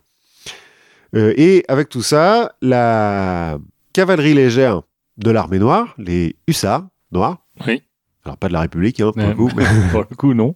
donc hussard ça vient de là, alors on n'est pas bien sûr euh, pourquoi hussard. De ce que ça veut dire. Euh, bah alors Hus, ça veut dire vin en tchèque ou en hongrois, je sais plus. Et donc, euh, on s'est dit qu'ils avaient des, des bataillons de vin, mais en fait, c'est pas vraiment. bon, il y y a plusieurs légendes. Toujours est-il, la cavalerie légère qui va opérer derrière les lignes ennemies, qui va faire de la guérilla beaucoup, va laisser un souvenir euh, impérissable, on va dire, à ses ennemis. Et donc, cette armée noire va inspirer, en dehors de Macno, les escadrons noirs de l'Empire du Nilfgaard euh, dans Witcher. Ah, d'accord. Mais bah, euh, c'est des projects et l'auteur de Witcher, c'est des Polonais. Et les Polonais vont un peu subir par moment. On va y revenir. Bref, Mathias, donc là, j'ai dit, on est en 1462. Il a un petit peu la paix, il a son armée professionnelle. C'est le seul roi de- d'Europe avec euh, Louis XI à avoir une armée professionnelle. Il sent que, voilà, peut-être un petit peu, euh, un, temps de se tourner vers les Turcs. Et puis deux, euh, peut-être les autres. D'abord, on va se tourner vers les Turcs. Bon, déjà parce que Vlad, il les a un peu échauffés, là. La forêt de Pâle, ils n'ont pas apprécié, même si on n'est pas bien sûr qu'elle existait. euh, voilà. Donc, il commence, comme je l'ai dit, par faire enfermer Vlad. Bon. Parce qu'il a échauffé les Turcs, mais aussi parce qu'il a menacé de faire empaler des marchands saxons qui, euh, principalement, ont pour base arrière la Hongrie, mais qui bah, échangent. La Hongrie est quand même euh, le- le plus grand producteur à l'époque de métaux précieux. D'accord. Et donc, euh, quand on empêche l'argent, littéralement l'argent, de circuler, bah, c'est pas bon pour l'économie. Et ça, Mathias, il trouve que c'est dommage. Voilà. L'économie, c'est important. voilà. Donc, on ne touche pas aux marchands saxons. On enferme euh, Vlad. C'est à partir de ce moment-là qu'il y a des histoires un petit peu crades euh, qui sortent sur Vlad. On soupçonne euh, Mathias et les marchands saxons de les avoir un petit peu euh, caviardés et surtout répandus Oui. pour euh, expliquer pourquoi Mathias a trahi Vlad. Parce que en Europe de l'Ouest, notamment, c'est un héros à l'époque, euh, Vlad l'Empaleur, D'accord. parce que bah, il se bat contre les Turcs. Quoi. Oui, c'est ça. Il résiste encore et toujours à, À l'envahisseur turc et à son frère. Mais bon, ils sont loin, ils savent pas ce qui se passe vraiment sur place. Bon, du coup, bah, Mathias, il en rajoute un peu quoi. Donc ensuite, il envoie son armée bah, euh, reconquérir euh, la Bosnie notamment. Mais comme il a bien compris que les autres euh, royaumes européens, malgré tout ce qu'il dit sur la Sainte Croisade contre les Ottomans, tout ça, tout ça, ils vont jamais venir l'aider, il s'arrête. C'est loin. C'est loin, tout ça. Et puis surtout, bah, il y a des États tampons. Il y a Oui. les Balkans et puis la Hongrie. On voit pas pourquoi on se ferait chier. Donc Mathias, il a bien compris ce truc-là. Quand donc ils seront à il- Strasbourg, Oui, voilà. on se posera la question, mais en attendant. Mathias, il a bien compris ce truc-là, donc il s'arrête. Il reprend la Bosnie et il s'arrête. Et donc, début 1464, il a enfin le temps de se faire couronner, déjà, parce que euh, ça fait quand même deux ans qu'il a Oui. récupéré la couronne, mais qu'il n'a pas eu le temps euh, de se faire couronner. Donc, il se fait couronner sous le nom de Mathias Corvin, parce que son vrai nom, c'est Ounyadi. Hein, mais... Oui. Alors, Corvin non plus, on ne sait pas trop d'où ça vient. Euh, Il y a une légende qui veut qu'il y ait un corbeau, un jour, qui lui ait volé un anneau qu'il était en train de nettoyer, euh, ou qu'il avait retiré, enfin bon que du coup après il a attrapé le corbeau, bon, il a tué le corbeau pour récupérer euh, l'anneau, mais qu'en hommage à ce corbeau euh, téméraire, on va dire, il aurait pris ce nom. Une autre légende veut que pendant qu'il était en prison à Prague, sa mère a utilisé des corbeaux voyageurs pour euh, échanger avec lui. À la, Bref, Game, on n'en sait rien. à la Game of Thrones. De façon un petit peu plus terre à terre, en fait, on pense que c'est surtout que sur le domaine des Unyadi en Transylvanie, il y a un gros rocher qui s'appelle le rocher du corbeau, et Euh, que ouais. voilà, il devait bien aimer le rocher quoi. Et puis peut-être que juste ça tape. Oui, oui. Il se dit euh, Dans les rois de France, euh, je sais plus, je crois que c'est à un moment que Clotaire, il va avoir huit fils en fait. Il y en a que quatre qui survivent. Mais il y en a un qui s'appelle Cram. qui veut dire corbeau en, Ouais. en, en franc. en même temps le corbeau euh, c'est ça peut être pas mal euh, comme comme oiseau, c'est joli. Oui. ouais. Bref, toujours est-il, Mathias est définitivement roi de Hongrie et comme sa femme est morte en couche euh, trois semaines avant la cérémonie, sa femme, euh, la, La bohémienne la fille de Georges Podébrady, alors elle est morte en couche, ouais, bon, pas de bol. Donc il a euh, ni enfant ni femme, donc il a un peu du temps à perdre. Donc bah, il va réformer son pays. Il va notamment réformer la justice, faire un code fiscal, un code fiscal, un code euh, légal, civil. Mhm. Bon, un code de justice, quoi. Oui. Il va euh, réformer les impôts aussi, il va transformer le nom des impôts, histoire que bah, les nobles euh, soient obligés de le payer. Voilà. L'impôt, mais alors, promis, c'est la dernière fois. hein. je vous jure, après, je... Non mais avant vous payez pas ce- l'impôt, avant vous payez des taxes. Voilà, c'est ça. Maintenant c'est différent, ça n'a rien à voir. Voilà, ça n'a rien à voir. En fait, toute son idée, là, c'est de se débarrasser de l'arbitraire un petit peu, parce que donc la Hongrie, c'est hyper féodal. Donc les seigneurs font un peu ce qu'ils veulent sur leur euh, territoire, notamment euh, pour rendre la justice et euh, prélever l'impôt. Et lui, ça lui plaît pas, à Mathias. Lui, Mathias, c'est un humaniste, il est pour la justice, et donc, euh, Enfin, pour sa justice. pour... bon, en l'occurrence, il a raison. Donc euh, voilà. Donc on arrête l'arbitraire, euh, il y a des vrais tribunaux, un peu comme avec Bruno. Bruno. Et ce qui fait que le peuple qui paye plus de taxes le, commence à l'apprécier. Pas mal, Mathias. Alors bon, il y a quelques barons en Transylvanie notamment qui euh, apprécient pas trop euh, le fait de devoir payer des impôts. Donc ils se révoltent. Mathias leur envoie l'armée noire, les arrête et puis les fait empaler. Parce que bon, peut bien être sympa, mais faut pas déconner Oui, non plus. il y a un moment, il faut arrêter les conneries. Ouais. Donc tu vois le pal finalement, Oui. un peu partout quoi.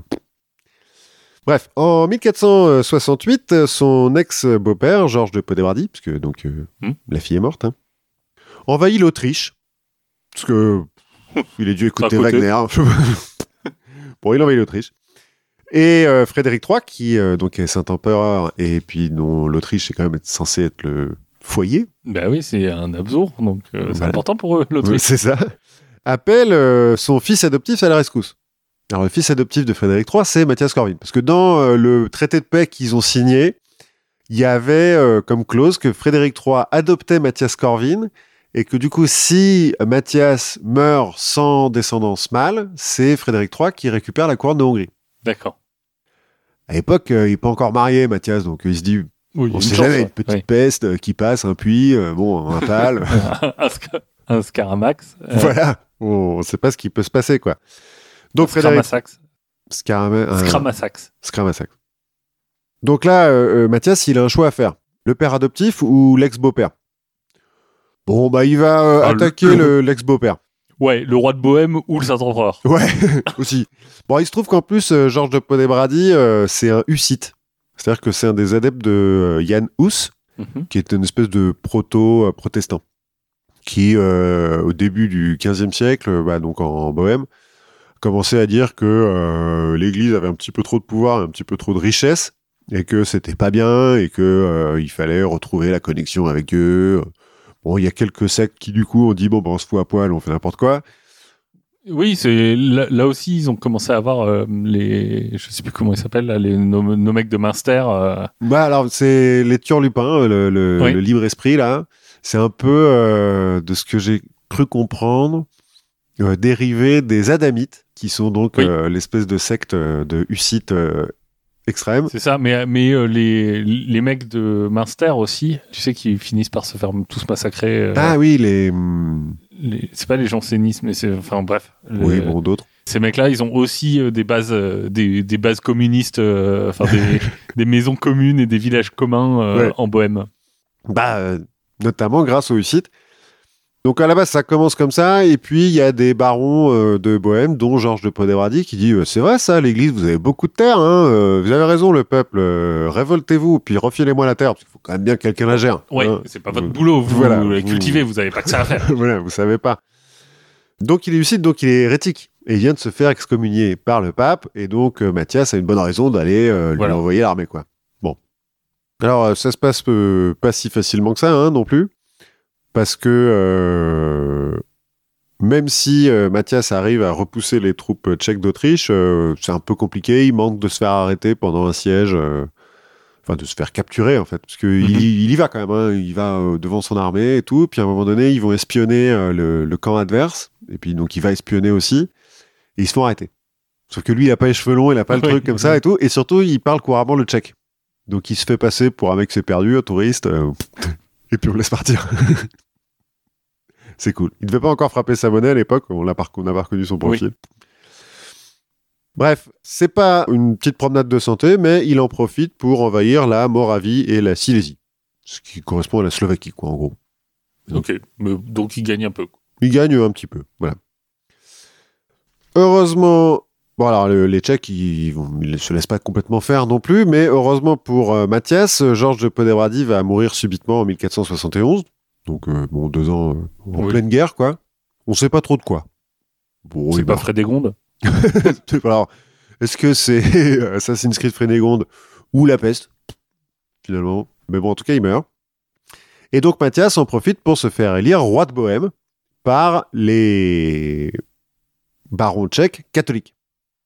Sauf que, bah, comme euh, en Tchéquie, tu les, des barons catholiques, des barons hussites et des barons euh, c'est qui le plus favorite, c'est pas le seul prétendant.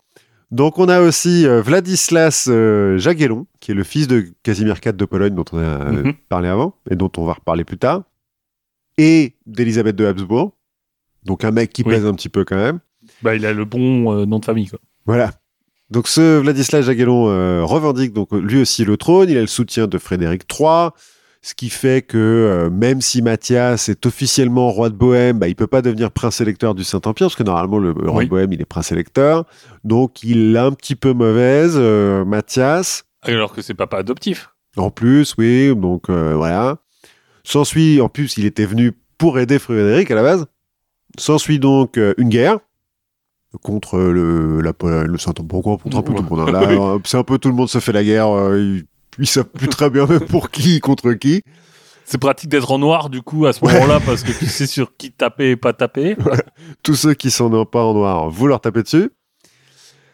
Et après moult tractations diplomatiques, on débouche sur un statu quo dont Mathias va se contenter euh, pour le moment parce qu'il a un petit peu d'autres chats à fouetter. En effet, Il en a une 1400... femme.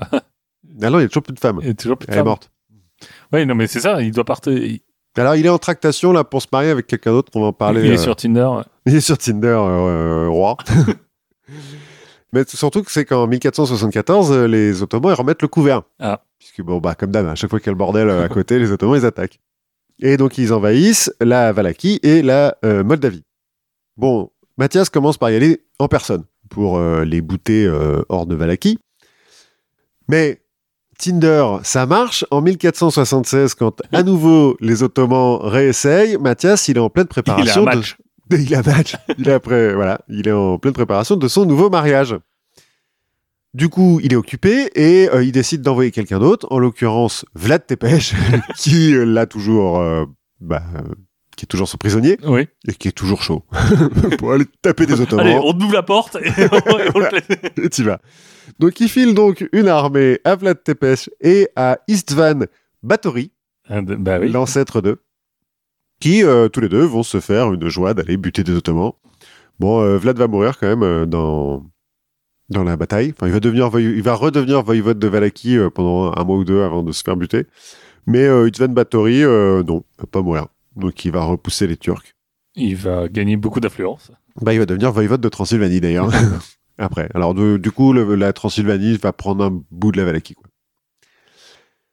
Et donc, Mathias peut euh, tranquillement se euh, remarier pour la troisième fois avec euh, Béatrice de Naples, fille du roi de Naples, hein, donc. Oui. Apparentée. Qui est pas un Bonaparte encore. Non, à l'époque, le roi de Naples, c'est un.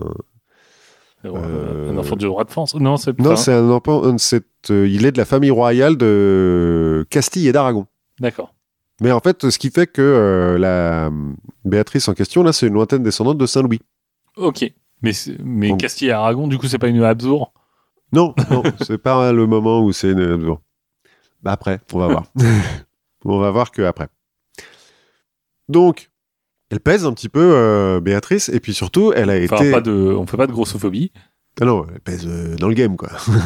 Alors déjà, elle pèse parce qu'elle arrive avec une dot de 100 000 pièces d'or. D'accord. Donc elle peut un petit peu, euh, genre, jeter des pièces d'or, quoi. Et puis elle a été élevée euh, en Italie, qui est en pleine Renaissance. Et donc elle amène avec elle les mœurs et la culture de la Renaissance italienne que Mathias adopte. Alors déjà, parce qu'il la connaissait déjà un peu, hein. Et puis il veut faire plaisir à sa femme. Et ça va donc être le premier prince en dehors de l'Italie à adopter l'architecture euh, italienne. Les premiers Mhm. euh, palais euh, à architecture Renaissance en dehors de l'Italie sont en Hongrie. Il va faire venir des artistes de la Renaissance aussi, euh, le maître de, de Vinci, euh, des gens comme ça pour peindre. euh. et il va rassembler la plus grande bibliothèque d'Europe à l'époque, après celle du Vatican. Pas mal. Eh ben, c'est un humaniste, c'est un roi philosophe. Il a lu ça. Platon. Et il kiffe le goulash. Sûrement. en 1481, Mehmed II, le conquérant, Oui. le vainqueur de Constantinople. Et le vainqueur de Radou. Et euh, oui, effectivement. Bah, il meurt. Alors, on sait pas trop comment. Possible qu'il était un peu empoisonné, mais enfin bon. Du coup, Enfin, de le- mort naturelle, quoi. Ouais, insultant. Ouais. non, je crois qu'il a déjà fait assassiner un ou deux de ses fils. En tout cas, il meurt et ses fils, euh, justement, bah, euh, commencent une guerre civile parce qu'ils sont pas d'accord sur qui euh, doit commander. Ce qui fait que, bah, au sud, Mathias, il est un peu tranquille parce que, bah, il se rend bien compte que à ce moment-là, les Ottomans, tant qu'ils se tapent dessus, entre eux, ils vont pas attaquer. Mais du coup, il se dit pas, c'est le moment d'aller les attaquer. Le reste de l'Europe, si, dit Hey, peut-être que c'est le bon moment. Et là, Ouais. Mathias, il dit Ouais, c'est ça, vous me l'avez déjà faite celle-là. Euh, et puis c'est moi qui m'y retrouve tout seul. Après, je me fais un tatiner. Allez-y si vous voulez. Allez-y, ce que vous voulez, je vous laisse passer. Moi, j'y vois une autre d'opportunité. Parce que nos amis polonais. Parce que Frédéric III, là, j'ai un peu l'impression qu'il me l'a fait à l'envers deux, trois fois. Donc, euh, bah, je vais attaquer l'Autriche, moi aussi. Hein, parce que maintenant que je suis roi de Bohème, finalement, c'est la suite logique des choses. Et donc, il attaque l'Autriche. Le 1er juin 1485, il va rentrer triomphalement dans Vienne. Et donc, se faire couronner duc d'Autriche. Hop. Donc, Donc, il le- est, donc il est double électeur. il est censé être double électeur. Euh, le fait est que là, en plus, il a pris le domaine héréditaire des Habsbourg, quoi. Genre, Ah. euh, il est allé euh, les faire chier jusqu'au bout. Bon, sauf que Frédéric III est pas mort. Donc, euh, parce que, bon, Oui. pour élire un empereur, il faut quand même qu'il y en ait un qui meure avant. Il est un peu en train d'essayer de se placer, hein, quand même. Il y a un moment donné, il a demandé à épouser la fille de Frédéric III, puis Frédéric III, elle a dit, il a dit non. Bah, mon fils et ma fille qui se marient ensemble. Ouais, alors déjà, c'est pas cachère, et puis bon. Bon, puis il va pas s'arrêter là, il va continuer à conquérir des terres en Tchéquie, puis en Allemagne de l'Est, dans les Balkans, il va assujettir la Serbie, euh, la Dalmatie, puisqu'il va se battre contre Venise aussi un petit peu. Oui, bon. D'ailleurs, euh, quand Venise va lui demander euh, Eh, dis donc, tu veux pas nous aider contre les Ottomans, là, parce qu'ils sont en train de, de nous attaquer Il va faire Quoi par, Quoi Qui me les, parle? qui- les, les quoi? Je, je ne... Excusez-moi, moi je, Je parle ne autrichien. Je... je sais pas ce que vous dites. Et pour affirmer euh, un petit peu euh, ses positions, il va conclure des alliances avec les ennemis de Frédéric III, en l'occurrence les cantons fédérés de Suisse, qui commencent à peser un petit peu dans le bise, et puis avoir des mercenaires aussi qui sont cool. Les ducs de Saxe et de Bavière, et euh, l'archevêque de Salzbourg, qui euh, bah, sont princes électeurs, mais euh, aiment pas Frédéric III. Parce que, voilà. À la fin des années 80, 1480, Oui. il est donc maître de l'Europe centrale, hein, plus ou moins. Il est à la tête du plus grand royaume chrétien d'Europe, et donc du plus puissant, Oui. euh, dont le budget est presque égal à celui de l'Empire ottoman, quand même plus gros. Seul ombre au tableau, il n'a pas d'enfant légitime. Parce qu'il se trouve que euh, Béatrice, elle est euh, stérile. Ah, merde. Il a quand même un fils, illégitime donc, Jean, qui lui a été donné par une roturière euh, autrichienne, mais en 1473, donc au moment où il était célibataire, donc ça Oui. va, il y a match. Oui, oui. il a pas trompé, bon, tout ça, tout ça. Donc il décide de faire de Jean Corvin son successeur. Alors, assez vite, hein, c'est-à-dire que lui, les premiers euh, domaines et titres qu'il lui donne, euh, le gamin, il a 7 ans, quoi. Il se retrouve comte, euh, euh, seigneur de machin, seigneur de trucs. Il va lui filer tellement de, de choses que euh, il y a un moment donné où ça va devenir l'homme le plus riche du royaume. hein. Jean Ouniadi, cool. À 9 ans. Ouais, plus ou moins. À 15-16 ans. C'est l'homme le plus riche du royaume. Sauf qu'à partir de mars 1489, Mathias, il souffre tellement de la goutte qu'il peut plus marcher. Donc il est obligé d'être transporté en litière partout. Comme il avait euh, habitude de mener ses armées lui-même à la bataille, bah ça peut plus faire. C'est chiant pour se battre. C'est pas la pratique. litière, la litière de combat. c'est pas, c'est pas aisé. Et un an plus tard, alors on- il semble qu'il ait fait une attaque cérébrale. Pas impossible qu'il ait été empoisonné. Toujours est-il il s'effondre et meurt euh, quelques jours plus tard. Et ben voilà, qu'est-ce qu'on fait? Sa veuve euh, Béatrice, euh, elle le- elle est pas hyper chaude du, Du genre là. ouais du bâtard euh, qui va devenir roi là. Elle est pas hyper euh, non. Du coup, elle va prendre parce que donc il y a c'est toujours il faut élire un nouveau roi. hein. Oui. Vladislas Jagielléon, bah il va revenir en mode hey, moi je suis toujours là. Je suis La- toujours fils du roi de Pologne. Je suis co-roi de Bohème aussi, parce que donc euh, il était aussi, il faisait pas aussi partie de, de ceux qui voulaient devenir roi de Bohème. Donc euh, Béatrice va prendre le parti de Vladislas, va finir par même euh, l'épouser. Euh, Et lui faire trois gosses. Genre, non, what? non, parce qu'elle est stérile. Genre, what? Mais t'étais stérile depuis 20 ans. non, non, non, non, non, Vladislas, il se fait avoir. Parce qu'en fait, donc elle l'épouse pour rester reine, et les barons euh, de Hongrie euh, disent ouais, bah, c'est bien, Vladislas Jagiellon, il est bien, puisqu'il est faible. Donc on va pouvoir faire ce qu'on veut. Alors il y avait aussi Maximilien de Habsbourg, le fils de Frédéric III, qui a dit bah, écoutez, moi je. Je suis à Habsbourg, j'ai pas encore de, re- de couronne. Il faut bien que j'en trouve une quelque part. Voilà, c'est ça. Je veux bien me dévouer. Jean Corvin va euh, quand même euh, vite comprendre qu'il est un peu tout seul dans cette histoire, donc il va accepter euh, sa défaite. Il va quand même obtenir la couronne de Bosnie en Voilà. compensation. Bon, sauf qu'il va se faire prendre tout son trésor et toutes ses terres par les barons de Hongrie qui, euh, du coup, bah, récupèrent leurs Oui. privilèges, Oui. démantèlent plus ou moins tout ce qu'a fait euh, Mathias. Mathias. Ce qui fait que, euh, à peine 30 ans plus tard, Soliman le Magnifique va envahir la Hongrie. Et puis, bah, le, la mettre sous le joug ottoman pendant c'est la fin de la Grande Hongrie. Ah ouais, il y a plus de, là, il y a plus, enfin, y a, la Hongrie est divisée entre, donc, la majeure partie qui est ottomane et euh, la petite partie euh, à l'ouest qui devient euh, une terre des Habsbourg. Mais du coup, il y a des bains super à Budapest. C'est vrai. Non, et puis du coup, après, euh, quand euh, la- la- les Ottomans se feront bouter hors d'Europe, euh, bah, d'où l'empire d'Autriche-Hongrie, des Oui. Habsbourg, quoi. À la mort de Mathias, son- les barons euh, se tournent vers le peuple quand même en leur disant Eh, Vous avez vu, le mec qui vous écrasait de taxes, il est mort, maintenant ça va aller mieux. hein. Le peuple va dire Non, Mathias est mort, la justice est perdue. On va revenir à l'arbitraire, cool. super. Voilà, voilà. Encore une fois, en fait, on a euh, la- un exemple, comme euh, on l'a vu en Iran, en Espagne, euh, à d'autres endroits, d'un type qui et pas dans la lignée pour devenir roi, mais qui en fait prend le pouvoir parce qu'il est plus intelligent et plus ambitieux, on va dire, que les autres. Qui fait des choses pas trop mal. Bon, alors moi je suis pas particulièrement belliqueux, donc je trouve que la guerre c'est dommage, mais en tout cas, il a amélioré les, Les conditions de vie des gens. ouais. les, voilà, les conditions de vie euh, de son peuple et euh, dont euh, l'héritage est euh, bah, détruit par les barons, alors qu'ils s'appellent barons, mania, oligarques ou ce que tu veux, mais qui après, par un peu égoïsme et cupidité, bah, reprennent leurs privilèges. Et puis, comme en Espagne, hein, l'Europe chrétienne unie face aux Ottomans, encore une fois, c'est un peu une fable pour enfants attardés, on s'en doutait, mais on en a une preuve de plus. Ça nous a permis d'apprendre pas mal de trucs. Eh, J'ai mal, hein. l'impression. J'ai pas donné beaucoup de noms parce que alors les noms tchèques, impossible de même avoir l'idée de comment ça se prononce. Vous le regardez, j'en ai parlé sur le Discord parce que j'ai recherché un peu la, pro- la vraie prononciation de Chilpéric. et c'est comme ça que je suis tombé sur la tonale euh, basse. euh, enfin, je, je retrouverai le, le nom exactement, je ne l'ai plus là. Mais euh, donc c'est une sorte de qui bizarre.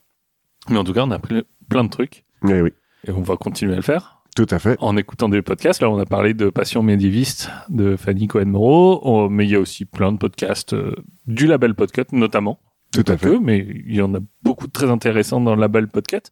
Si vous voulez nous aider, nous soutenir, euh, vous n'hésitez pas à parler de nous sur les réseaux sociaux, à nous laisser des commentaires, euh, à nous mettre plein d'étoiles, plus que tous les rois dont on vient de parler. Et vous pouvez aussi contribuer au Patreon du label Podcut. Et puis, euh, en attendant, nous, on va retourner apprendre des choses et on vous en parlera la prochaine fois. Ouais, à la prochaine fois.